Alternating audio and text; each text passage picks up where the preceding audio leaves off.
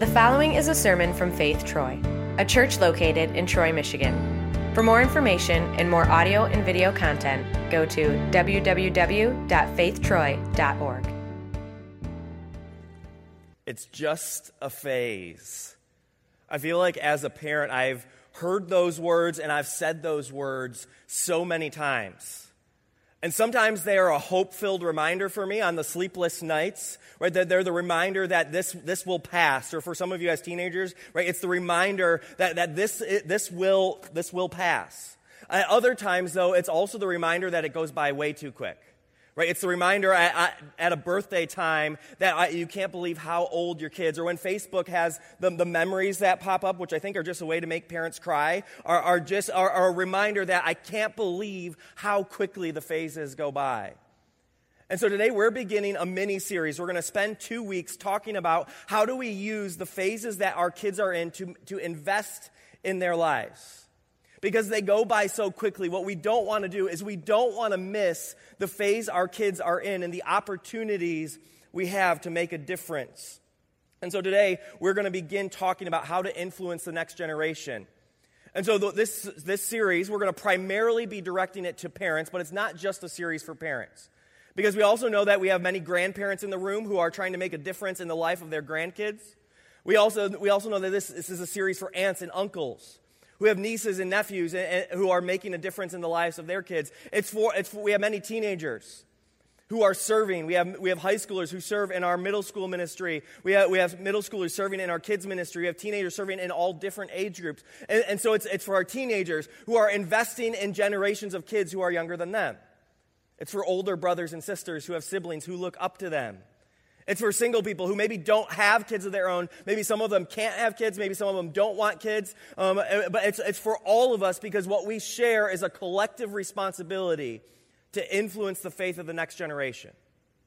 And so what we're going to do in this series is we're going to be talking about how to do that. And so kids, if you're here, um, since you have those little wiki sticks, um, feel free, if you feel like your parents are nodding off, just poke them right in the cheek or something, and that will that'll keep them paying attention through, throughout the service. And so as we talk about, about this idea, it's just a phase, we're going to use this definition of the word phase. A phase is a time frame in a kid's life when you can leverage distinctive opportunities to influence their future. So think about this. In every phase, which truly is just a phase, we have unique opportunities. And we have unique relationships and conversations and changes that, that aren't true of other phases. And so in each phase in a kid's life, there are different conversations you have. There are different relationships that you want to encourage in the lives of your kids. There are, there are different questions you they might be asking and you might be asking. And so in each phase, what we have is unique opportunities that we won't have in any, at any other point in the lives of our kids. And so the question is, if it's just a phase, how do we make sure we don't miss those opportunities? Now, the challenge for us as parents is, because it's just a phase, that means every fifty-two weeks you have to relearn how to parent. Because your kid next year is not the same kid that you're raising this year. And now, kids, you actually understand this, because you, you've had moments, right, where you, maybe, maybe you're in third grade and you start to like you start to think, why are my parents treating me like I'm still in kindergarten? Or you, right, you're a teenager, and now teenage years are really hard because you start to know more than your parents, right? And so, and so in the teenage years, what, what becomes difficult is you have these moments where you start to wonder, like, why are my parents treating me like I'm still a kid? And so for parents, it's challenging for us, because in each phase, things change. Our relationship with our kids change. The opportunities change. The conversations change.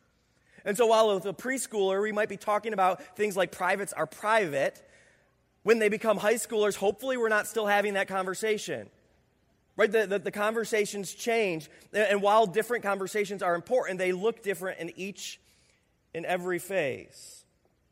If you could open your Bibles to the book of Deuteronomy chapter six. I want to spend a couple, a couple moments unpacking some of the ideas that Deuteronomy six lays out for us. Now, there's a ton that we could cover here, but we're going to just focus in on three ideas that I think will make a dramatic difference in the life of the next generation. And so I'm going to begin reading in verse four, and we'll read from verses four through nine. Moses writes this. He says, "Hear, O Israel, the Lord our God, the Lord is one. Love the Lord your God with all your heart and with all your soul, and with all your strength.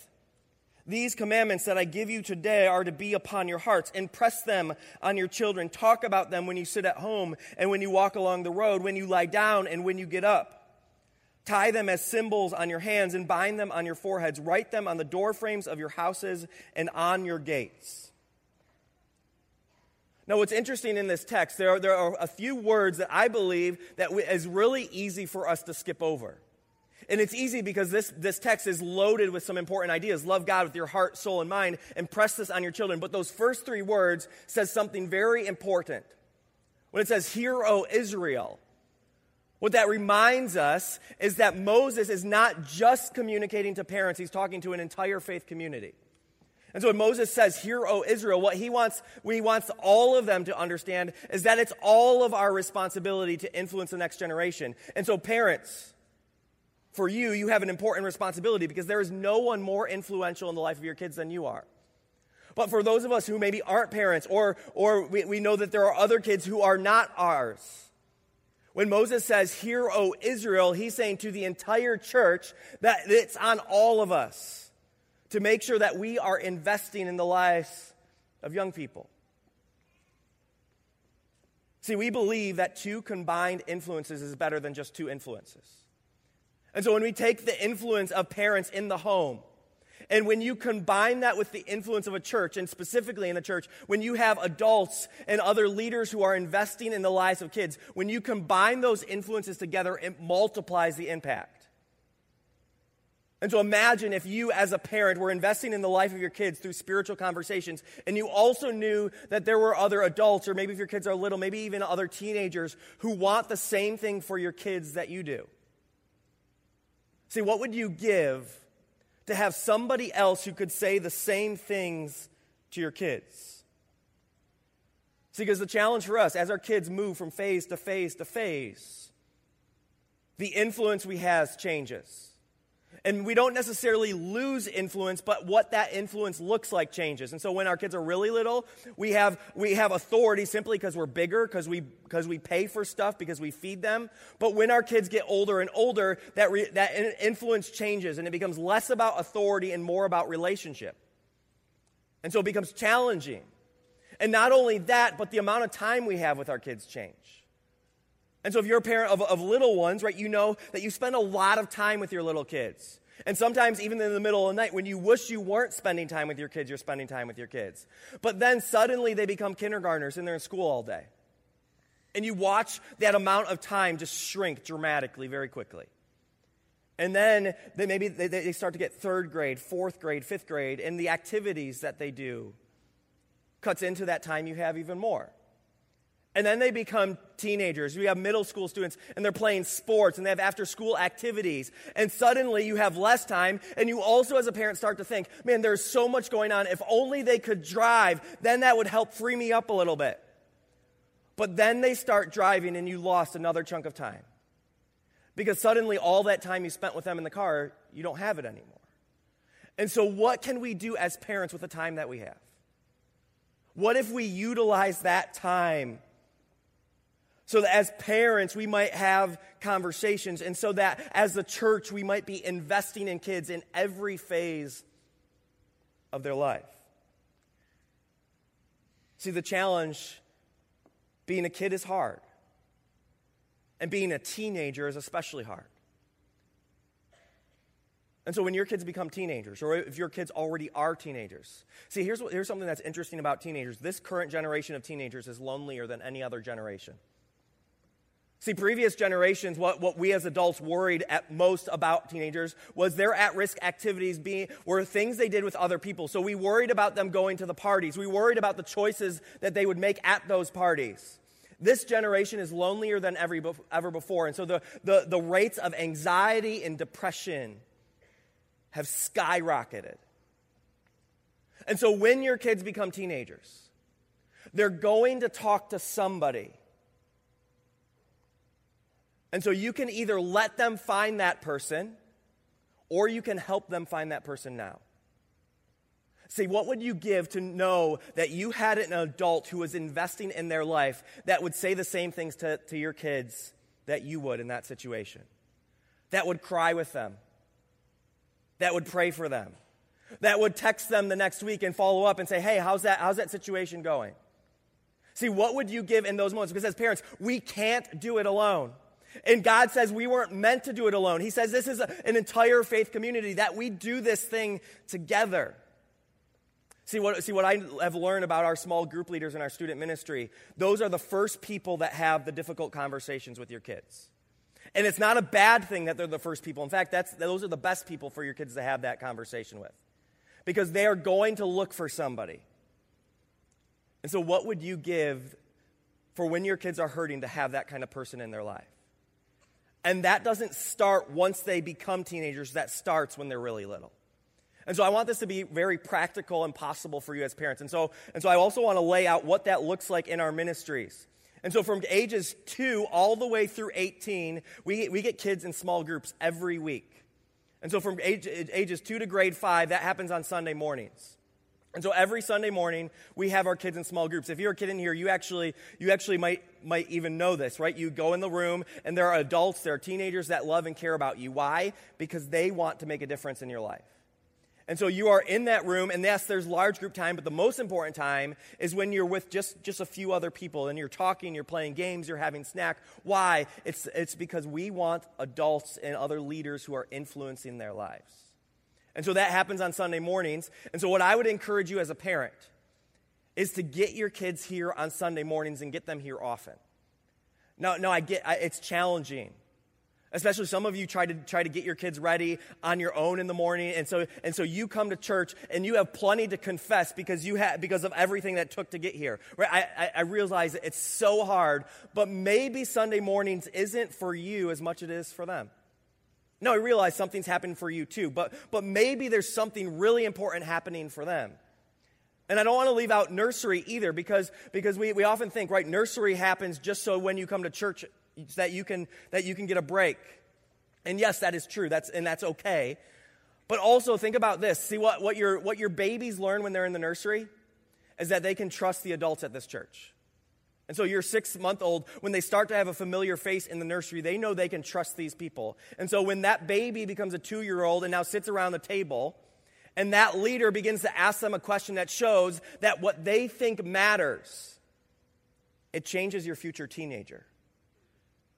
It changes the conversations they are going to have when they feel like their world's falling apart. And so my encouragement to you would be, be find other adults who can invest in the life of your kids.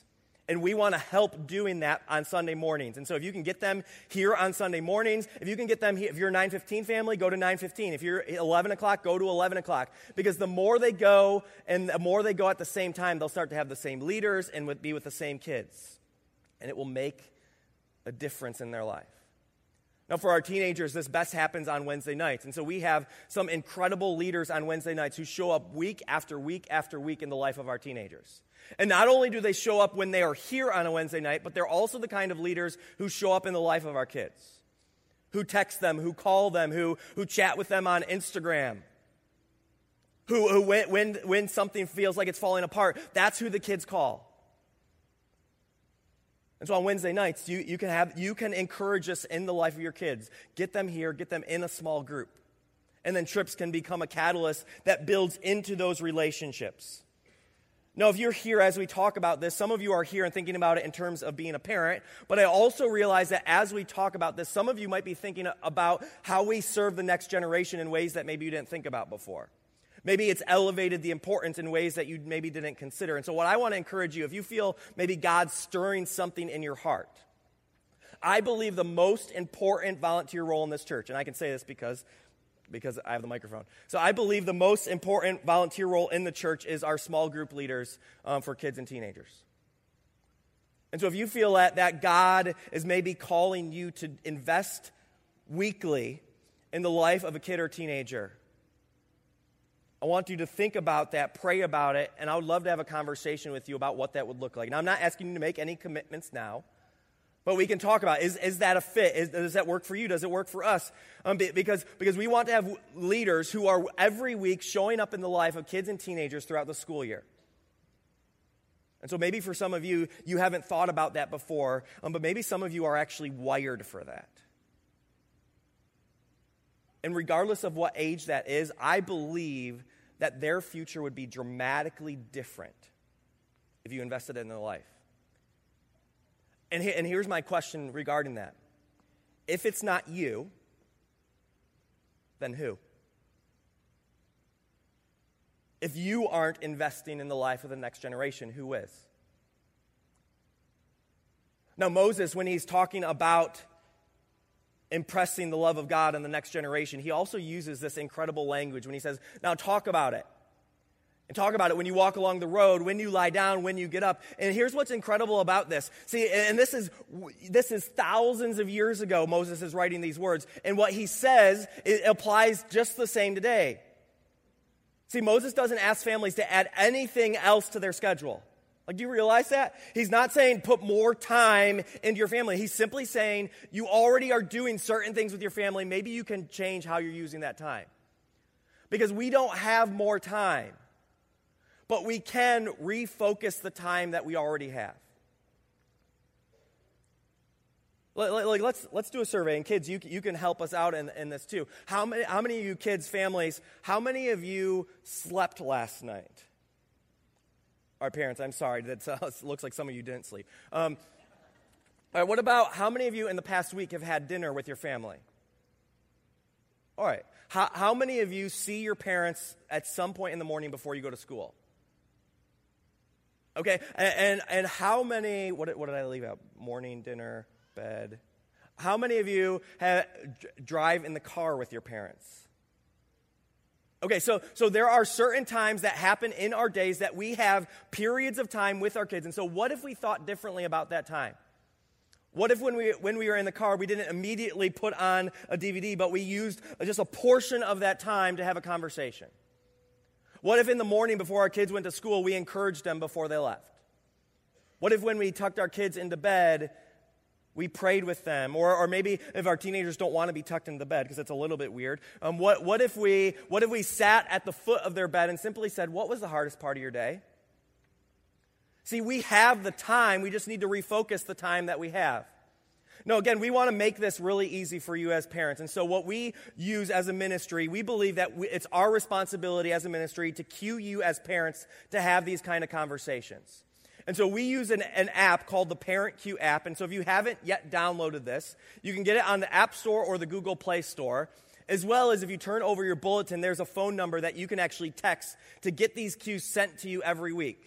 And so what this what, what this will do is it will cue you into conversations at morning, at, at dinner, at, at bedtime, at drive time. If you have really little ones, it will include in there like cuddle time and bath time and feeding time. And so what it will do, it will it will help you think differently about the time. And here's what's really cool, right? Because if we're combining influence, what it what it does is it takes what your kids are learning in small group and what conversations you have at the home, and it aligns those so you're having the same kind of conversations. See, and here's what's at the heart of all of this. Like when we talk about impressing the love of God on the next generation, when we talk about having these conversations, when we talk about combining the influence of the family and the church and, and bringing those together, at the heart of all of this is that all generations would love God with their heart, with their soul, with their mind.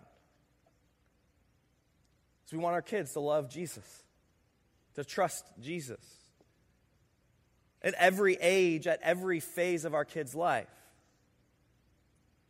We want to help them relearn what God's love looks like. And we don't just want that for them, do we? We want this for all of us. Because what we want for our kids and what we want for our teenagers is the same thing we need ourselves. To be reminded that God's grace never runs out on us. That God is always with us. That the death and re- resurrection of Jesus isn't just an interesting idea, but it actually changes things for us. And so we want our preschoolers to believe that the Bible is true, true, true.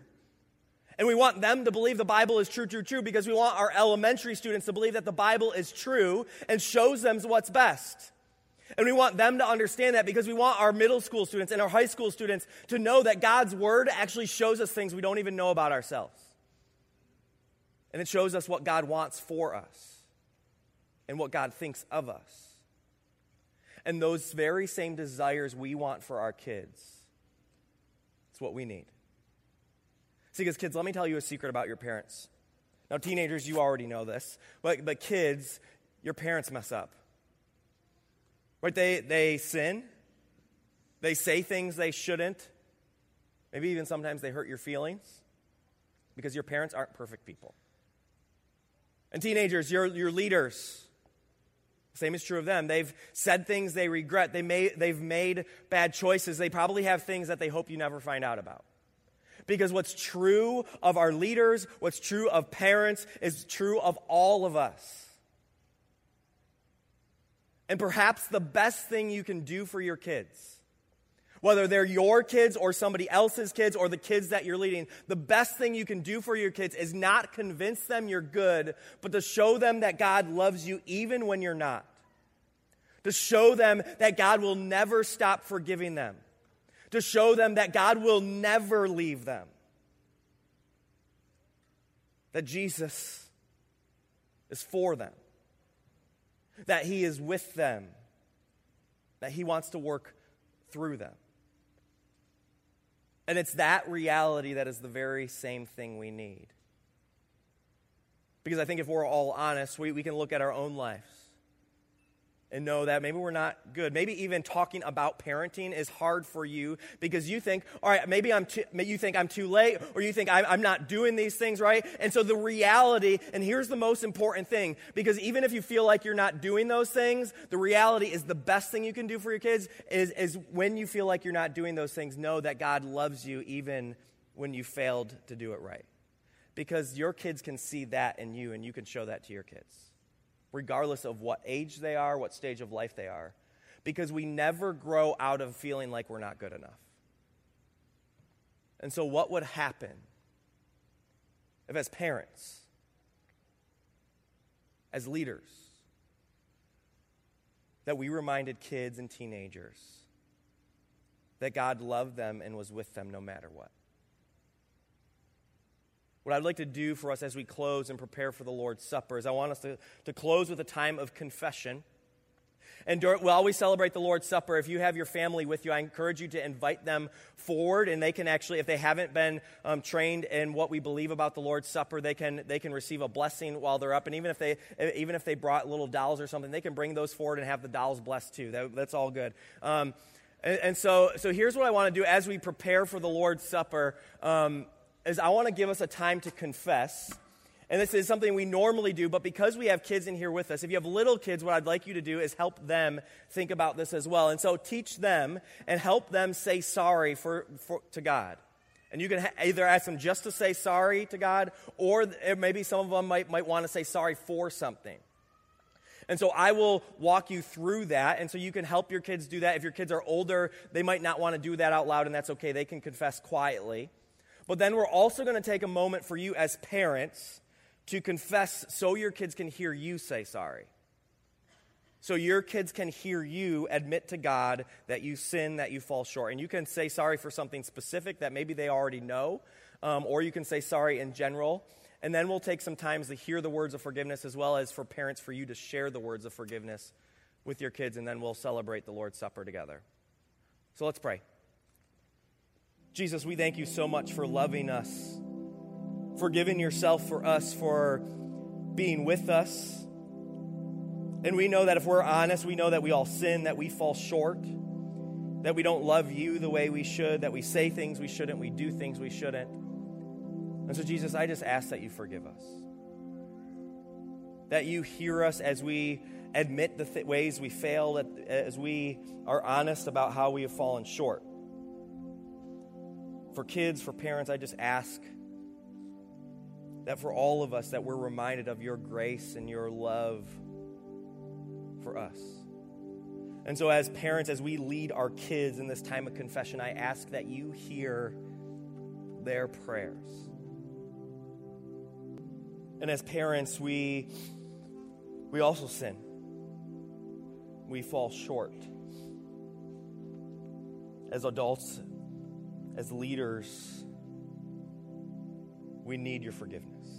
And so hear us, either silently or as we say our, we're sorry in front of our own families. Hear us, Jesus. The promise of Jesus to each and every one of us is that your sins are forgiven in the name of the Father and of the Son and the Holy Spirit. Amen.